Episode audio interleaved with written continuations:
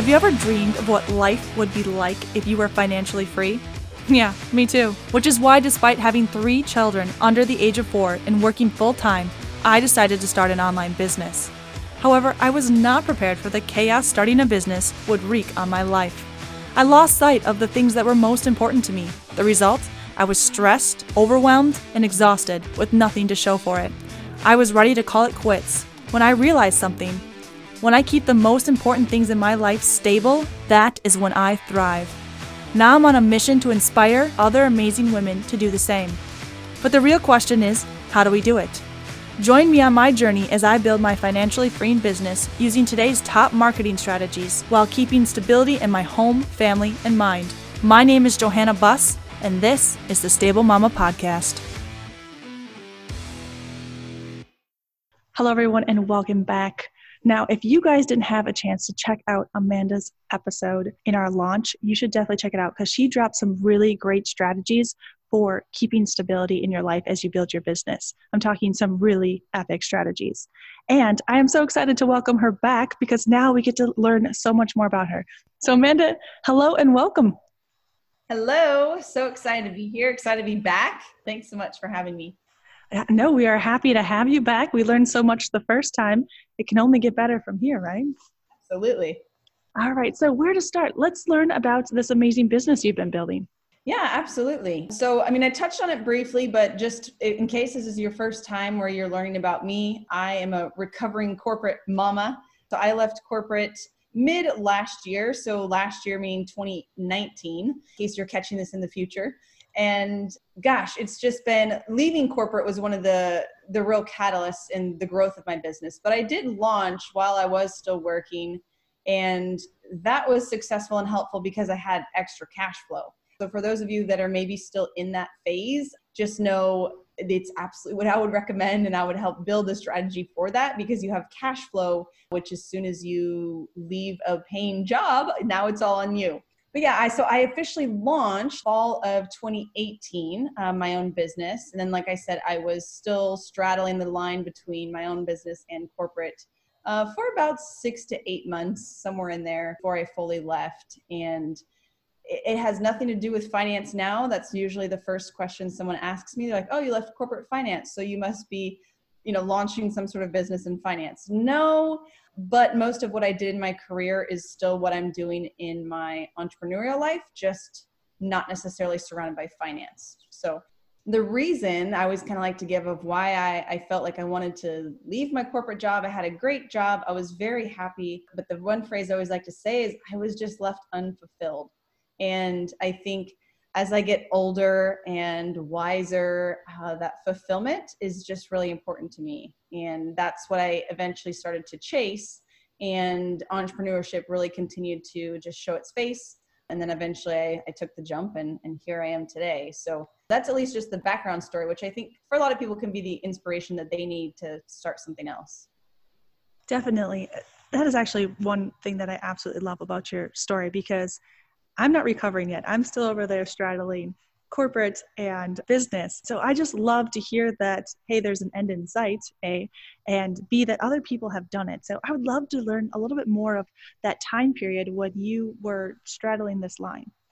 Yeah, absolutely. The the biggest thing for me that was important to figure out was I had to understand when I had time with my, my family, when I obviously had time at my nine to five, and then when I had the hours that I could be building a business. If you're not able to figure that out easily, you will get really, really overwhelmed and you'll be burnt out before you're even really off the ground and running in a new business. For me, what that looked like was so I launched fall of 2018 and uh, like September, and I had my first freelancing client by November so it took you know a bit of time and let's see by about may i had five clients and it was so six months. And by then i felt like i was getting to a point where i was struggling to get all the work done. Now at this point i was still functioning solely as a freelancer so all of my client work was i was doing their work for them right? Helping aid their business. So it was time consuming it's a little bit different now in the business model that I'm running, but at the time, I didn't have much more of a capacity beyond that.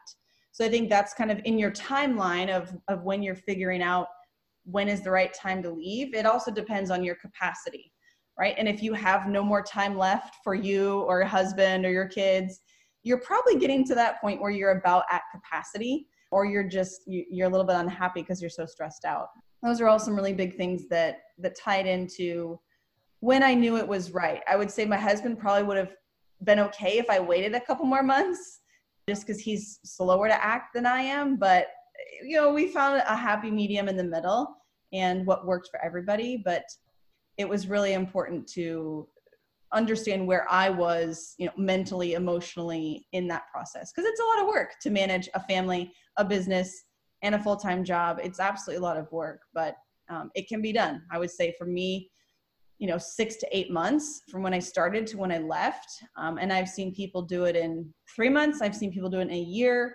Everyone's different, right? So, the, for those that are listening, you know, my story is not going to be your story, and your story won't be the next person's story you have to be happy with what it is for you and, and where your own truth is.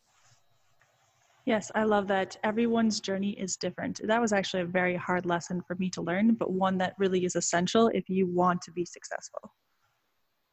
Yeah, absolutely. It's hard to look at, and Rachel Hollis talks about this, right? Because for a lot of people, they think she was an overnight success. She wrote a book and boom, she was, you know, world famous.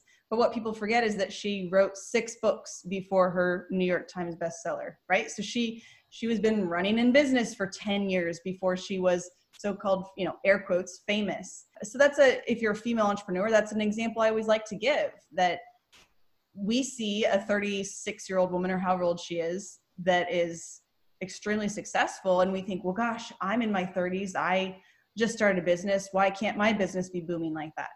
Right? Again you can't compare your story to someone else's. No that's great a great message. I do want to i love something that you you mentioned and you kind of touched on it very briefly but you said that you kind of launched in september and you got your first client in november. Now that time period i know can be extremely stressful especially if you are putting all this effort and not really seeing a return can you tell us a little bit more about that time period Yes. So launched meaning like I have announced to maybe the Facebook world, right, that I'm in business. But before then, obviously, no one knows that I'm doing something differently. So it's going to take time for people, A, to understand that I'm doing something different, B, to then maybe send any sort of referrals, and, and C, then just continue to connect with people. For me, that's been the biggest lead source for my clients is connecting with enough women, either online or offline, and either they directly become a client or they're referring me to a new client. So those first uh, two months, I mean, I was reaching out to most of my warm audience, warm audience meaning anyone that I consider a family or a friend, and not asking for their business. So this is something I always find really vital is I'm not reaching out as, you know, the lady selling the next MLM product saying buy my product. Now, nothing against people that are selling an MLM product, but I think family and friends can put up that guard, right? If someone's asking them to buy. I was simply asking for support. Nine times out of 10, who doesn't want to support someone that's asking for help? So, what I simply was doing during that time was asking, you know, if they came across anyone in their network that might need my services, if they'd thought of anyone that could be a good referral, if there, you know, was some sort of a uh, a network that they could introduce me to, right? Just anyone that I could basically connect with and talk to and share what I was doing is what I was doing during that time. The other little things were, you know, things like tweaking my services on my website or, you know, learning some new technologies that I was going to be using in the business. Again, it was really vital that there was no way I could be leaving a corporate job just because I launched my own business, right? I had to make sure to still dance in both because I hadn't taken off on my freelancing world yet. I, you know, I hadn't landed the income that I needed to be able to leave. So there's definitely more to it than just, hey, I'm open for business and come hire me, right? Which I would say a lot of the newer entrepreneurs that I work with, what we find out is they're not connecting with nearly enough people to bring in the right kind of business. And you know, most people think, oh, well, I, I had one discovery call this week or one new prospective call this week that's great. Now I'll hold off for three more weeks. you know, because they, they felt that activity and then now nothing happened. Either one, the client's not going to close and now they still have nothing. Or maybe the client did close and they have a new client, but then they're going to be dry for all those weeks until they get another person in front of them. So, really, just building that pipeline, building that funnel of, of connections um, of people that know what I'm doing. Now, is that something that came naturally to you or something that you struggled with? Now, for me, I'm, believe it or not, very much an introvert and reaching out to people and talking to people I don't know scares the bejesus out of me. So that's something I've always really struggled with. So I'm just curious if that was something you were kind of naturally good at or something you had to kind of overcome. Um, I would say most people call me an extrovert. I'm an introvert more so in my energy. Like at the end of the day, I don't want to talk to you. I want to be by myself reading a book. But throughout the day, most of the time when I'm higher in energy, I'm an extrovert it was still scary more so because it was a place of vulnerability, right? Telling people you're kind of at the beginning of something, telling people that you're starting something new that I had no idea would actually work or could be successful, right? So I'm potentially, you know, putting myself on the line. A lot of people now know what I'm doing. It wasn't easy by any means, but I think simultaneously I was working on my own mindset and confidence of, but I know this is what will bring results right? So it was more that mind over matter. It's like when it's 30 degrees in the morning and you don't want to wake up to go to the gym. Well, you choosing every time to not go to the gym because it's cold means you're not going to lose that 10 pounds. But if you can, you know, mind over matter and continue to choose to go to the gym, chances are you're going to find success.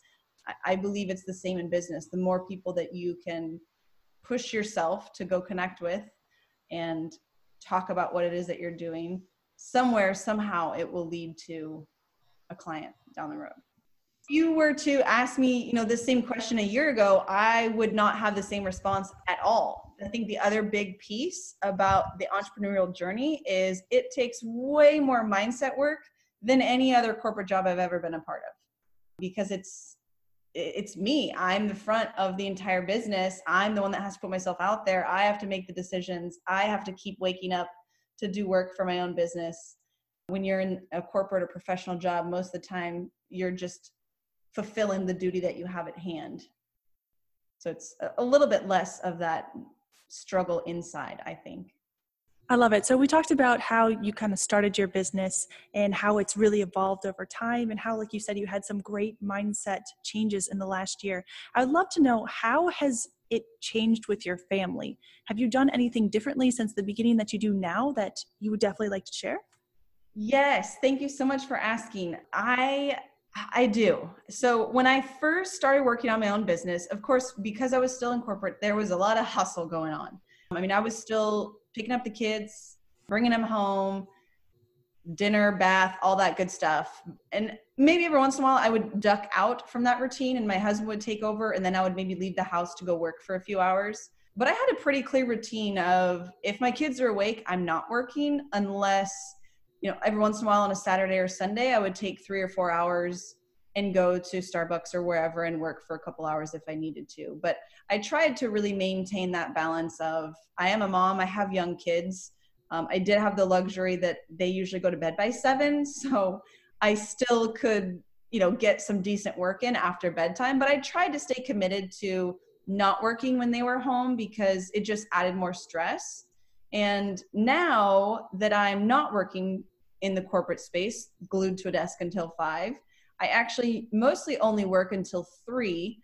And so, because of that, I've basically lost two hours of a normal workday that I was used to but I'm way more efficient and I force myself to get things done probably even most of the time before three o'clock.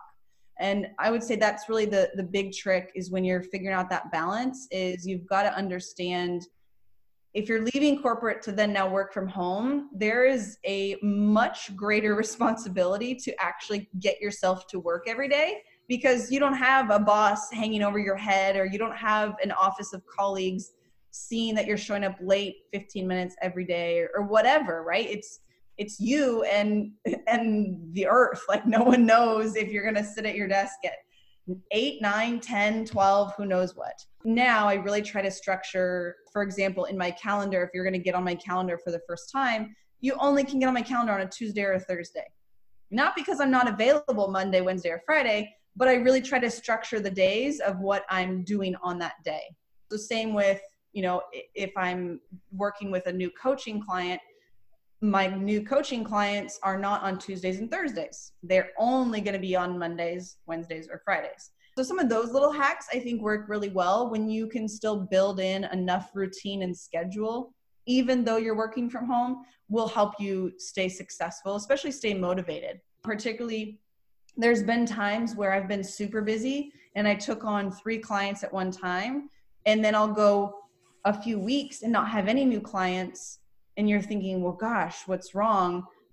it's not necessarily that anything is wrong. It's just a different cycle of business than maybe you're used to right? In the corporate space you have the same tasks every day. It's very mundane. You know exactly what you're doing. It's just different in the entrepreneurial space and you have to understand what those cycles look like.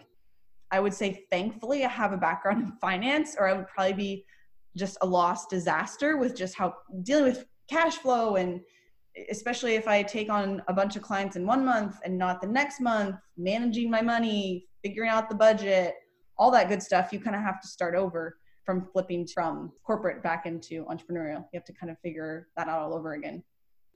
Yeah, I agree. The entrepreneurial journey really brings some roller coasters of so many things that you have pointed out. But you actually really touched on two things that I kind of want to dive into.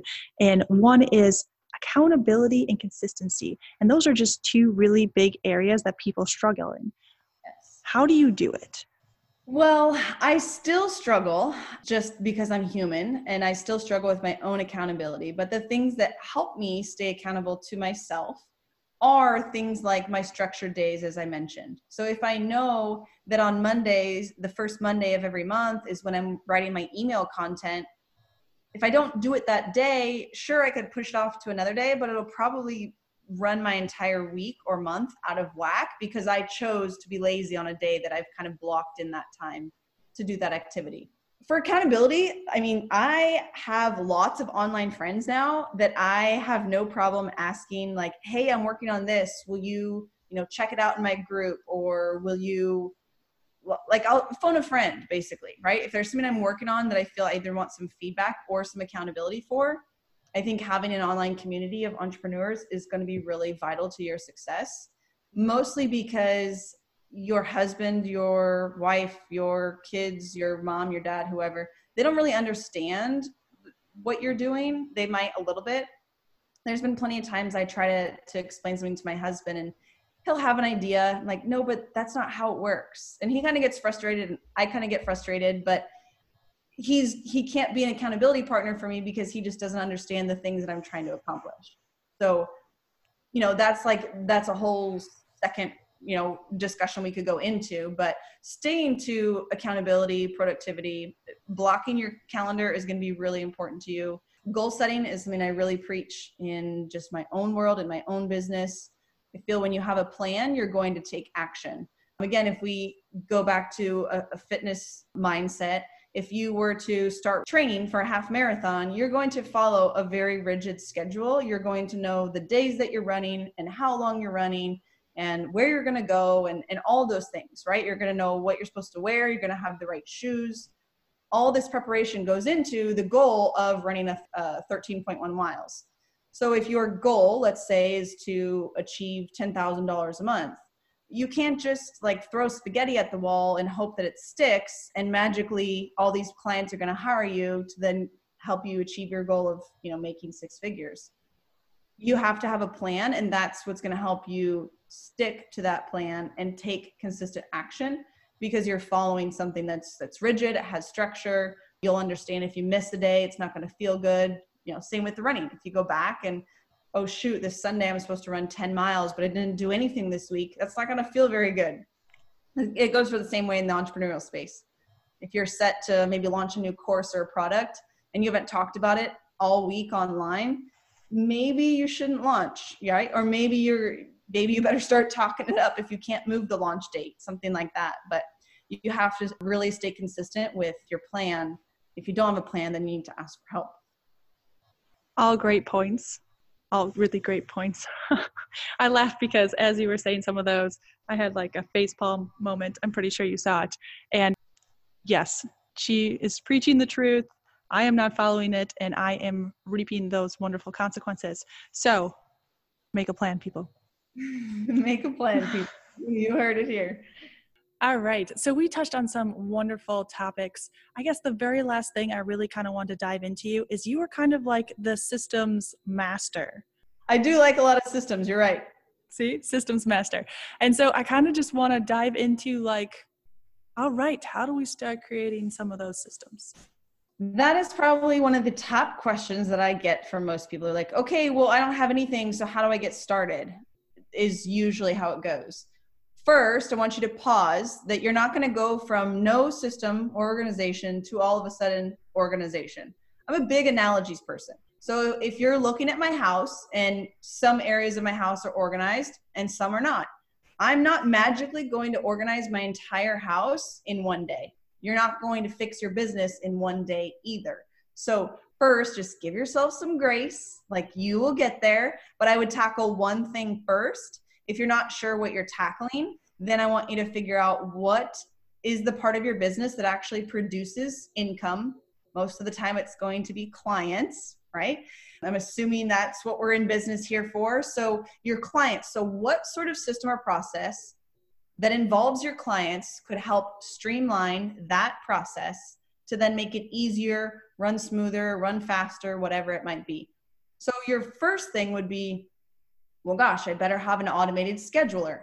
You'd be surprised how many people I still will send an email and they're like, Are you available on Wednesday at two o'clock? Or how about Friday at one? Or, right? They give me all these options. I'm like, I'll just reply and send them my link and say, Why don't you go ahead and schedule when it works for you? Done. See you later. I'm on to the next task. Right? So, efficiency wise, how quickly can I get people on my calendar? Well, I could send one link and have 10,000 people on my calendar if I wanted to, right? I mean, if there would be space, sure, why not? That's always one of the first things that I'm going to make sure that we have in place. Then we're going to go to something simple as like looking into our emails. Do we have canned responses? Meaning, do you have a set response for some sort of thing that comes in that you can just drop down, select that pre created email, maybe customize it in a hot few seconds, and then push send? Again, you're not recreating the same message over and over and over again. A good example of that would be let's say you have a contact form on your website and it, it brings the lead into your email inbox, right? This is pretty just generic lead generation. And you have to now customize an email response to this person, but you're more or less going to say the same thing, right? Like, thanks for contacting us. Thanks for checking out my website, yada, yada, yada. Like, here's a few, you know, initial steps to get started or whatever to learn more. You shouldn't have to write that more than once. You can write it and save it as a canned email. And then again, you'll just use that over and over and over again. Now, that process isn't necessarily bringing you money, but it's allowing you to free up more time to then get in front of more clients more often, more easily, that sort of thing. Now, once we have, again, some of these like more basic systems and processes, then we would dig into things like a CRM, which is what most people also always ask me about. CRM, meaning client relationship management.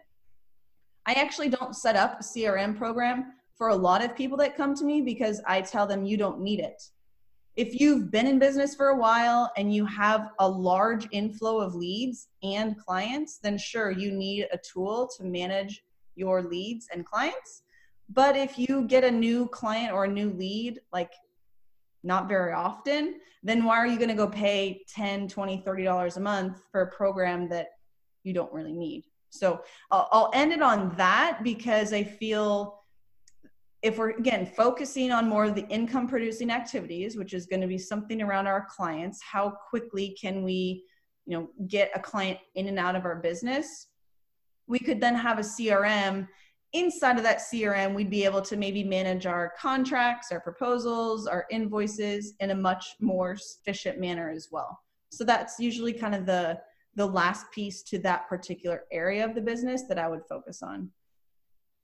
Awesome. I love this. Uh, you are speaking my language here. Like I said, I love systems. I love automating this. This is all love it. Um, But that's all we really had time for today. I hope you absolutely loved everything Amanda said. She brought so much value to the table. We talked about so many wonderful things. And yes, thank you so much, Amanda, for joining us. Absolutely. Thanks for tuning in, everybody. Have an awesome day. Thank you for listening. If you liked today's episode, could you please take a minute to rate and review my show? It would mean the world to me. Also, let me know if you have any questions or if there's something in particular that you are struggling with so that we can cover it in future episodes. And don't forget to subscribe so you don't miss out.